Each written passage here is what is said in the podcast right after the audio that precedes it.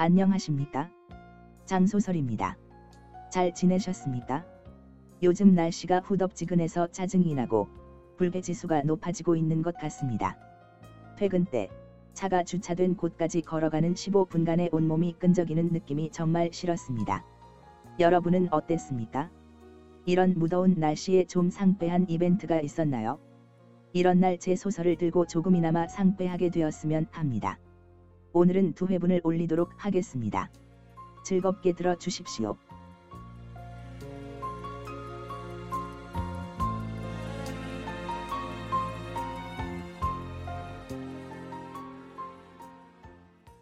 소설 내용 시작 22회 08장 CEC 단체의 실체 08장 첫 번째 이야기 총장과의 대면 채원은 요즘 자신의 숙소로 오면 이상한 버릇이 생겼다. 그것은 침대에 벌러덩 누워서 초점 없는 눈으로 멍하니 천장을 쳐다보는 것이다. 다음 날 아침에도 채원은 아침 식사를 마치고 방으로 와서는 침대에 누워 천장만 바라보다 있었다. 하지만 머릿속은 오만 가지 생각으로 뒤죽박죽이었다. 최근 한 달 동안 겪은 일이 지금까지 살면서 겪은 일보다 더 많은 경험을 한 것 같군. 이게 뭔 일이야? 지금 나한테 벌어지고 있는 일들을 가족들이 알면 기절초풍하겠네. 그나저나 집엔 뭐라고 해야 하지? 12년 동안 훈련 받다 보면 언젠간 들통 날 건데 말이야. 그렇다고 솔직하게 말하면 엄마는 당장 나오라고 난리칠 건데. 어떡하냐?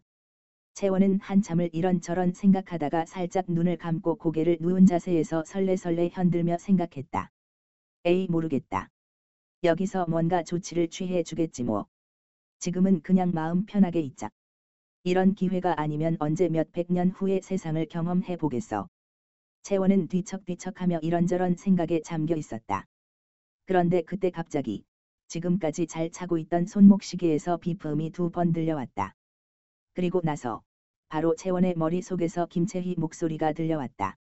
처음엔 어디서 목소리가 나는지 몰라서 두리번두리번 하며 목소리 나는 곳을 찾았지만 금세 자신의 머릿속에서 나는 소리란 걸 알았다. 채원은 신기해 하면서 소리에 집중했다. 김채희입니다. 모두 잘 들리시죠? 9시까지 대강당으로 내려와 주시기 바랍니다. 이상입니다. 소리를 다 듣고 나서 채원은 혼자 중얼중얼거렸다. 어휴 깜짝 놀래네. 어떻게 머릿속에서 소리가 나지? 신기하네. 하여튼 미래 사람들이라 별이별 것 다 하네.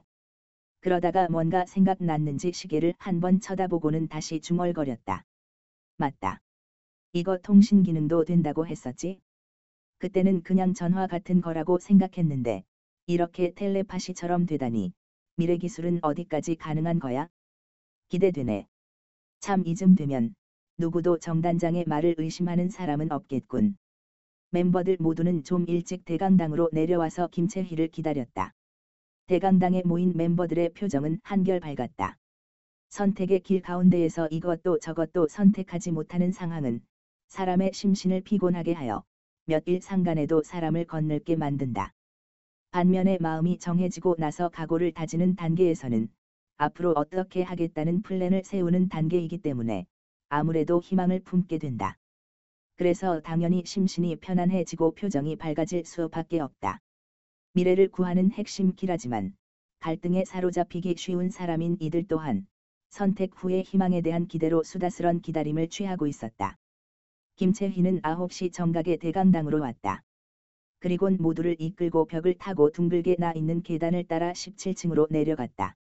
김채희는 계단에서 내려서서 휴게실로 갈 거라고 예상했지만 휴게실과 반대편에 나 있는 복도 쪽으로 가서는 1707호 앞에 멈춰 섰다. 그리곤 문을 열고 먼저 들어가서는 모두들 보고 들어오라고 했다. 모두들 따라 들어오세요. 그러자 나서길 좋아하던 박정훈이 이번에도 기대를 저버리지 않고 나서서 물었다. 여기 금지구역 아닌가요? 이제 CEC 실상을 다 아시잖아요. 미래에 대한 실상을 여러분께 말씀드린 순간부터 저희는 여러분께 비밀이 없습니다. 그러니 당연히 금지구역도 없습니다. 자 들어오십시오. 김채희가 이끄는 대로 한 사람, 한 사람 1707호로 들어갔다. 채원은 제일 뒤쪽에서 유나 바로 뒤에서 들어갔다. 거기에 들어가니 기대와는 달리 또 다른 복도로 되어 있었다. 그 복도에는 7개의 문이 나 있었는데 김채희는 그 문 하나하나를 지나쳐서 멤버들을 안내했다. 문을 지날 때마다 문에 적혀 있는 편말을 읽을 수 있었는데 첫 번째 문에는 인력 양성소라고 적혀 있었고 두 번째 문에는 과거 수비대, 세 번째 문에는 총장실, 네 번째 문에는 미래기술연구소, 다섯 번째 문에는 시간연구소라고 적혀 있었다.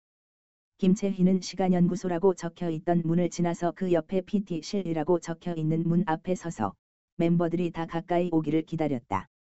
그런 가운데 무심코 사람들이 모여 있는 곳으로 가면서 PT실 옆에 문에 적힌 편말을 채원이 봤다. 거기엔 훈련소라고 적혀 있었다. 훈련소. 무슨 훈련소가 실내에 있지? 참 이상도 하네. 채원이 이런 생각을 하고 있을 때 김채희는 모두 문 앞까지 온 것을 보고는 PT실이라고 적혀 있던 여섯 번째 문을 열고 안으로 안내했다. PT실은 생각보다 상당히 넓었다. 아무래도 프레젠테이션 하기 위해 만든 곳이라 보니 대학교 강의실처럼 방 구조가 문 쪽에서 안으로 들어갈수록 아래로 경사져 있었고 거기에 상당히 안락하게 보이는 책상과 의자들이 아래쪽 중심을 기준으로 둥글게 배치되어 있었다. 김채희는 책상과 책상 사이로 나 있는 계단을 통해서 앞쪽으로 안내했다. 김채희가 안내한 앞쪽에는 둥근 단상으로 되어 있었는데 그 단상 중앙에는 둥근 장치가 놓여 있었다. 그 모양은 아주 튼튼하게 생긴 접시처럼 생겼는데 그 크기가 지름이 4m쯤 되어 보였으며 접시 모양의 장치 아래는 삼각 다리가 받치고 있었다. 나중에 이 장치가 홀로그램 스크린 장치, HSE, hologram screen equipment, 란 것을 알았으며 여기서는 간단하게 HS 스크린이라 불렸다. 이 장치는 신기하게도 실내가 아주 밝았지만 접시 모양의 HS 스크린 위에는 빛 한 점 빠져나올 수 없는 블랙홀처럼 검게 보였다. HS 스크린 장치 둘레로는 둥근 회의용 탁자와 의자가 놓여 있었다. 그리고 그 탁자 중 다섯 자리에는 미리 사람들이 앉아서 이들을 기다리고 있었다. 이들 중에 정재형 단장과 이경식이라고 알고 있는 사람은 이미 알고 있는 사람이었다. 김채희는 우리에게 남은 의자에 앉기를 권하고 다섯 명이 앉은 자리 옆으로 가서 앉았다. 김채희가 앉는 것을 보고 나서 다섯 명 중에서 중간에 앉아 있던 깔끔한 양복을 입은 중년의 사나이는 일어서서 채원 일행에게 말을 건넸다. 반갑습니다. 이렇게 이 자리에서 여러분을 볼 수 있게 되어서 한없이 기쁩니다. 전 여러분이 저희의 제안을 거절하지 않을까 노심초사 걱정했습니다. 양복을 입은 깔끔한 중년의 사나이 말을 듣고 있던 채원은 뭔가 이상하다는 생각이 불쑥 들었다. 잠깐만요. 네 말씀하십시오. 우리가 거절하지 않을 거란 걸 어떻게 알죠? 내 기억으론 우리가 아직 우리 의사를 말씀드린 적이 없는 걸로 아는데요. 혹시 우리를 감시하고 있었던 겁니까? 채원이 의문을 표하자 중년 사나이 옆에 앉아 있던 정재형 단장이 일어서서 대신 대답했다. 제가 대신 말씀드리겠습니다. 대단히 죄송하지만 감시하고 있었던 것이 맞습니다. 지금 우리 입장에서는 여러분의 반응에 신경이 곤두서 있을 수밖에 없습니다. 그러다 보니 여러분의 일거수일투족을 감시할 수밖에 없습니다.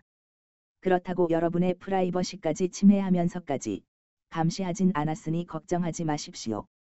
그리고 감시를 시작한 것은 어제부터이고 여러분이 모일 때만 부득이 감시를 했습니다. 어떻게 되었던 간에 이 점에 대해선 진심으로 사과드립니다. 분명 사과를 받긴 받았는데 뭔가 일방적으로 통보받듯이 받은 사과라 좀 찝찝했다. 하지만 너무 솔직히 인정하니 뭐라 그러기도 뭐해서 채원을 포함한 8명은 그냥 멀뚱히 앞에 있는 6명만 바라보다 있었다. 정단장이 나름의 사과를 하고 다시 자리에 앉자 중앙에 앉은 중년의 사나이가 다시 말을 받았다. 정단장이 말했듯이 우리 입장을 조금이나마 이해해 주시기 바랍니다. 우선 제 소개를 먼저 드려야겠군요. 저는 CEC 단체를 이끌고 있는 김태현 총장이라 합니다. 오늘 여러분을 여기로 모신 것은 간략하게나마 저의 CEC에 대해서 여러분께 설명드리고 앞으로의 일에 대해서 말씀드리기 위해서입니다. 그리고 여러분들도 궁금해 할 것도 많을 것이라 생각됩니다. 그래서 여러분의 궁금증도 풀어드리도록 시간을 가진 것입니다. 자신을 김태현 총장이라고 소개한 사나이는 핵심 키에 해당하는 채원 일행과 가까워지기 위해서는 이들과의 공유 부분을 만드는 것이라 생각했다. 그리고 그 공유 요소는 이미 정해져 있다. 그것은 CEC 자체였다. 총장은 채원 일행이 CEC를 정확하게 알고 나서 자신들이 CEC에 소속감을 가짐으로써 하나가 될 수 있다고 생각한 것이다. 김태현 총장은 그 나이와 직책이 말해 주듯이 아주 현명한 사람이었으면 현명한 판단을 한 것이다. 그런 그가 채원 일행에게 당부의 말과 함께 계속해서 CEC에 대해서 소개했다. 본격적으로 얘기를 나누기 전에 여러분에게 당부하고 싶은 것이 있습니다. 제 생각에 이제 여러분은 CEC와 여러분을 따로 생각지 말았으면 합니다. 다시 말해서 이제 여러분도 CEC의 핵심 멤버입니다. 그렇기 때문에 여러분도 소속감과 의무감을 가지고 앞으로의 문제에 동참해 주셨으면 합니다. 김태현 총장은 자신 앞에 앉아 있는 8명을 천천히 그 얼굴 표정 하나하나까지 확인하고는 다시 말을 이었다. 제가 듣기로 여러분은 CEC가 어떤 목적으로 설립되었는지 그리고 저희가 여러분을 모신 이유가 뭔지에 대해서 정단장으로부터 들은 걸로 압니다. 여러분이 정단장으로부터 들어서 잘 아시겠지만 우리 CEC 단체는 차세대 대한민국 미래과학기술부 NKFST 산하에 있는 단체로 외계 침략에 대비해서 전쟁에 이기기 위한 조건을 찾는 것을 목적으로 설립된 정부 단체입니다. 우리 CEC 단체에서 전쟁에 이기기 위한 조건을 찾기 위해서 다섯 개의 기술팀과 한 개의 행정지원팀으로 구성되어 있습니다. 저는 먼저 이들 팀들을 소개하도록 하겠습니다. 소설 내용 끝. 두 번째 회를 같이 올렸으니 많이 청취해 주십시오. 지금까지 장소설이었습니다.